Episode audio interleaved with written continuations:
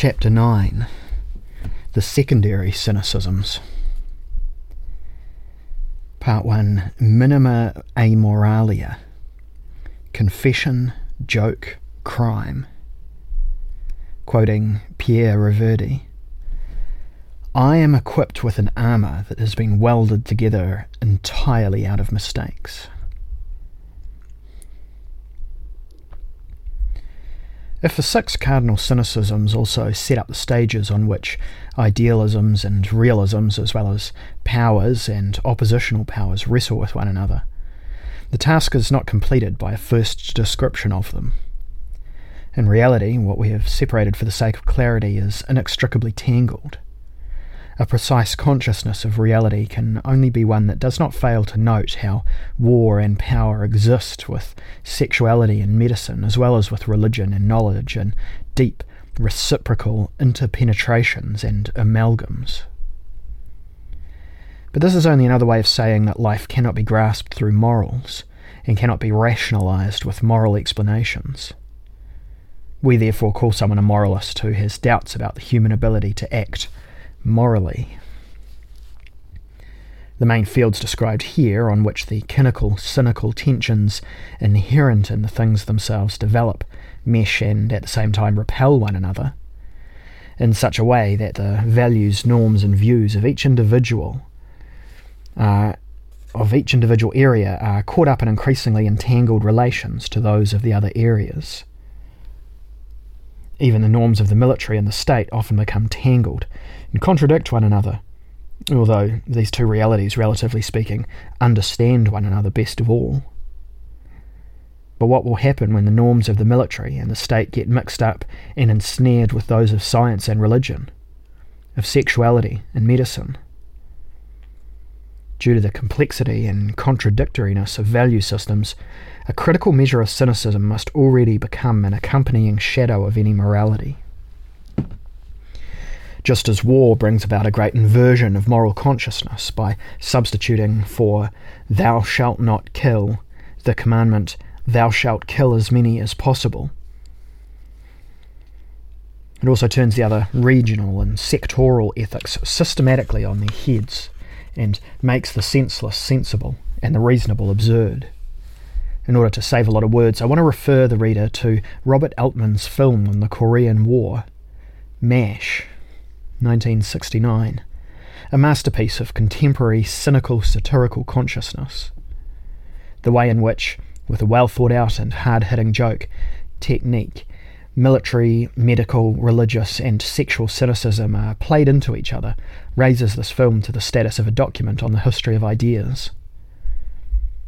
In Hegel's words, it achieves what philosophy for a long time has not been able to achieve it is its time grasped in scenic thoughts, a satirical meditation on the structures and procedures of the cynical joke, offensive and reflective, pointed and true. Indescribable, this blasphemous Last Supper satire, where the field doctors take leave, like the apostles, of a colleague who is weary of life because, after experiencing an erection disorder, he fixes on the idea that he must be gay and cannot imagine how he can admit this to his three girlfriends. Also indescribable are the horrifying and horridly funny operation scenes where the surgeons, surgeons tell their brutal jokes over soldiers who have half bled to death. Think of the nurses' tits and imagine that they are at a baseball game or even on the way home in the ethos confusion of the field hospital, something of the latent moral chaos in our so called everyday reality becomes visible. Because here the various domains overlap in a brutally clear way. The one domain knocks the morality of the other out of its hands. It becomes almost a principle of survival there to hack up one's own moral substance so as not to be tempted to believe in some sort of one's own cause survival as cynical understatement. The plurality of pronounced quasi autonomous domains of reality and the corresponding multitude of morals and moral roots are the reason moral everyday life lives on, essentially in a moderate amorality, and is normally satisfied when things remain by this moderation. This is simultaneously the reason why people with a fairly solid and just feeling for reality are against harshness in matters of punishment. They know that the punishment and its strict moralism can be more immoral than the actions of those who are punished. Hence, even with Cicero, summum ius, summa iuria. Moral feeling, which self critically mediates itself with life, means the art of moving through the twilight worlds and contradictions of autonomous and counterposed domains of values, with the least amount of real evil and human damage.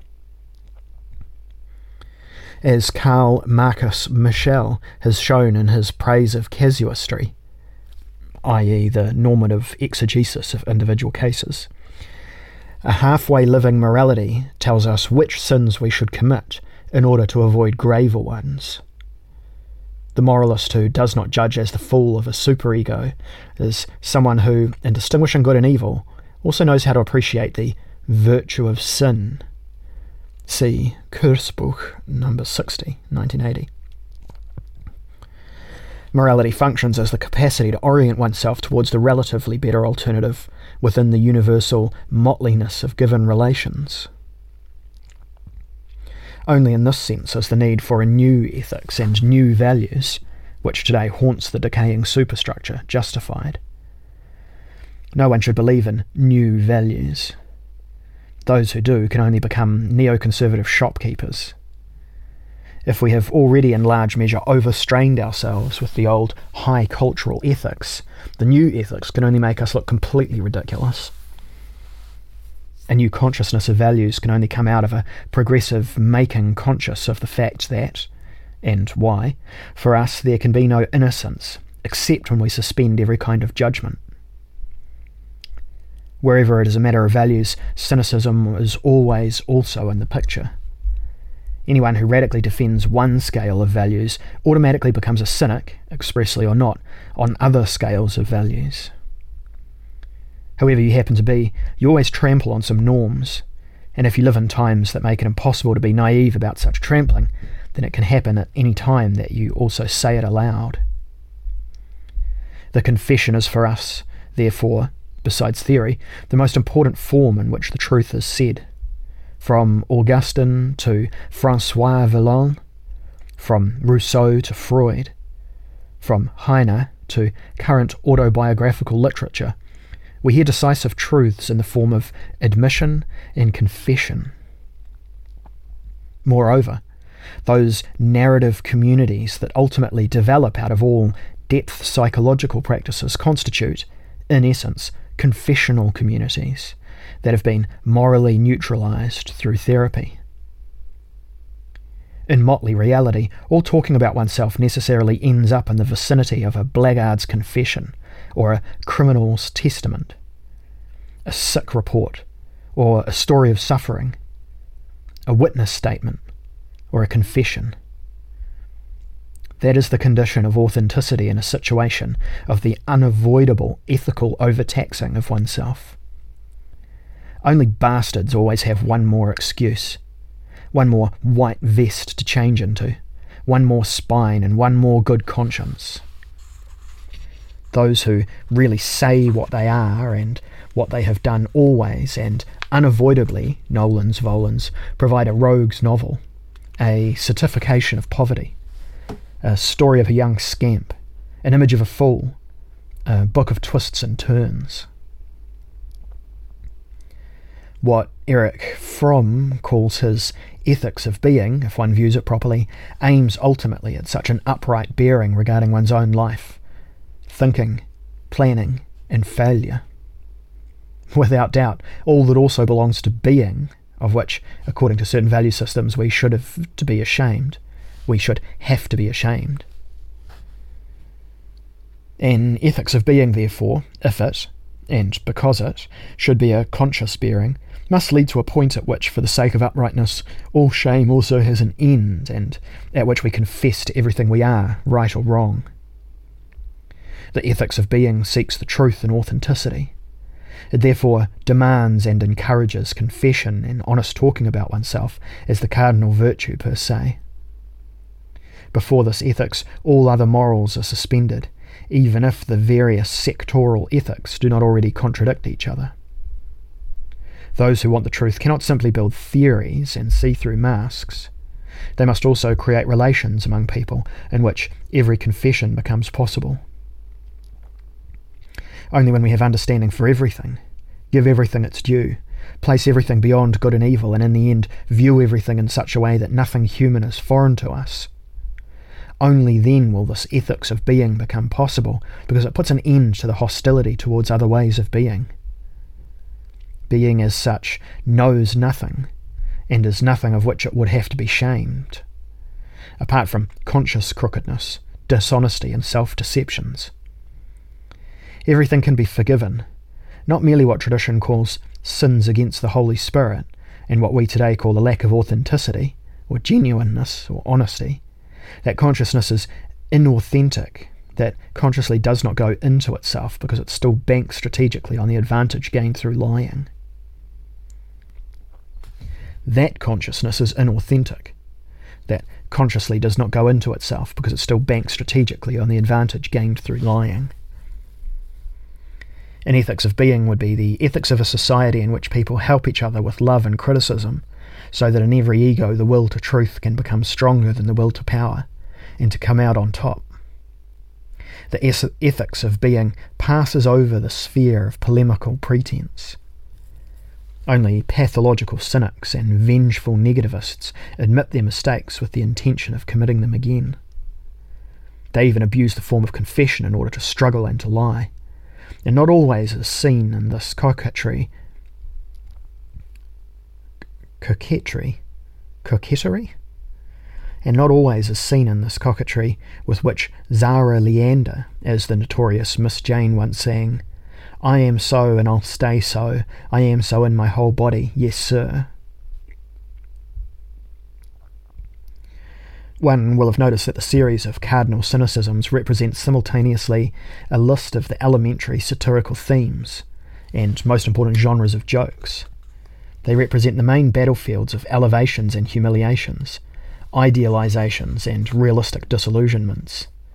Here, vices and insults, ironies and mockeries have their largest playing fields. Here, the frivolous sideswipes of linguistic liberalism still have a morally regulative sense the military with its tensions between hero ethics and coward's realism, between officers and subordinates, front and rear echelons, war and peace, command and obedience, is just as much an inexhaustible generator of soldiers' jokes as politics, with its ideologies, state actions, its great words and small deeds, which provides an indefinite source, excuse me, provides an infinite source of pranks and parodies. It's no different with sexuality, which, with the juxtaposition of the covered and the naked, the forbidden and the permitted, constitutes a vast field for jokes, obscenities, and comedies, regardless of whether it's flirtation, marriage, coitus, or bedroom battles. Likewise, the medical domain, with all its possibilities for sarcasm about health and sickness, madness and normality, the living and the dead, and all the more so with the entire domain of religion, which is more serviceable for swearing and joke telling than almost any other theme. For wherever there is so much sacredness, a large, profane shadow arises, and the more saints are honoured, the more comical saints can be found among them. Finally, there is also the area of knowledge, which is crisscrossed by tensions between intelligence and stupidity, joke and citizen's duty reason and madness, science and absurdity. All these cardinal jokes function in collective consciousness like a drainage system, regulating, balancing, equilibrating. E- equilibrating. Equilibrating? Equilibrating. Equilibrium ating? Hmm as a universally accepted regulative mini amoralism that cleverly assumes that it is healthy to poke fun at what exceeds our capacities to become outraged. For this reason, those who still struggle reject coarse jokes about their own cause. only when the joke goes inward in one's own consciousness, admittedly from on high, but not too ungraciously inspects itself, does there arise a serenity that reveals not a cynical laughter nor a cynical smile, but a humour that has ceased to struggle. The most astounding profile of our cultural moral situation is probably the insatiable craving of modern consciousness for detective stories. They belong, likewise, I think, to the institutions of moral airing and ventilation in a culture that is doomed to live with an excessively high degree of mixing of norms, ambiguities, and contrary ethics. The genre as a whole, in relation to collective ethics, appears as an institutionalized medium for confession. Every detective story is a new opportunity for experimental amoralism. Through fiction, it makes happiness in crime quoting D'Aurevilly, accessible to everybody. In the movements of thought in modern detective stories, from Poe to the present, these movements of thought and an analysis of cynicism are already anticipated in concentrated form. Good crime stories, every one of them, work to reduce the gravity of the individual crime. If the detective were the representative of enlightenment, the criminal would be the representative of immorality, and the victim would be the representative of morality. However, this constellation regularly becomes shaky when the investigation into guilt reaches the point where the victims, from a dramatic point of view, initially the innocent victims, themselves lose their innocence, are cast in a twilight, and are separated from the culprit who assaults them by only a microscopically thin juridical line. This line distinguishes between cynical, non punishable immoralisms and truly punishable offences. In the most extreme case, it is the culprit who, almost like a provoked enlightener, merely executes on the victim the latter's own amorality. Quoting Franz Werfel, the victim, not the murderer, is guilty. These are the films at the end of which the inspector walks down the street deep in thought and makes a face as if he were sorry to have solved the case. Already in the 19th century, Herman Melville, in his novel Billy Budd, published posthumously in 1924, relates such an inversion, in a tragic setting, of course. The hero, an upright, naive, sympathetic figure of light, is systematically provoked by a devilish magazine officer until he knocks the latter down in a speechless fit. The officer unfortunately falls on his head and dies with a sneer on his lips because he knows that the boy, who had hit him because he had no other way of expressing himself, must now, in turn, according to maritime law, be sentenced to death by the ship's command. The law appears here as an authority that can be used as an instrument of an absolutely evil will, as a weapon of the victim against the, in reality, innocent perpetrator. The great crime novel constructions remain for a long time in an analogously critical moral schema. They draw their vividness from the moral structure of capitalist society. In them, individual crimes often appear either as rather naive, relatively harmless splinters of a universal social cynicism, or as a reflective exaggeration and magnification of behaviours that, on a scale of averages, are not yet pursued as crimes. Hence the two types of perpetrators. Here, the relatively harmless perpetrators that have stumbled into it, and there, the cynical tricksters, grand criminals, and monsters of crime. The triumphant success of Brecht and Weill's Three Penny Opera is based on its ability to set a blackguard's cynicism into a transparent but not moralistic relation to the social whole. As in a Punch and Judy show for adults, the figures flaunt their amorality and their evil artfulness, sing songs about their own wickedness and about the still greater evil of the world, and use cynical sayings and ways of speaking to educate the public to a mode of expression in which it too, not completely without pleasure, could speak the truth about itself. Certain symptoms, it seems to me, indicate that Enlightenment dramatization of criminality through theatre, literature, and film has reached its limit. The creativity of the various criminal schemata gives the impression of exhaustion. The dissolution and thinking through of moral amoral multivalences become increasingly too pretentious, too artificial, and not binding enough for today's mentalities. The trend hints at a more brutal way out of the tension, in an inclination to break loose, to massacre, to explosion, to catastrophe. Preambivalent forms of thinking win everything or nothing, fantastic or shitty, good or bad, bomb or sugar, okay or not okay.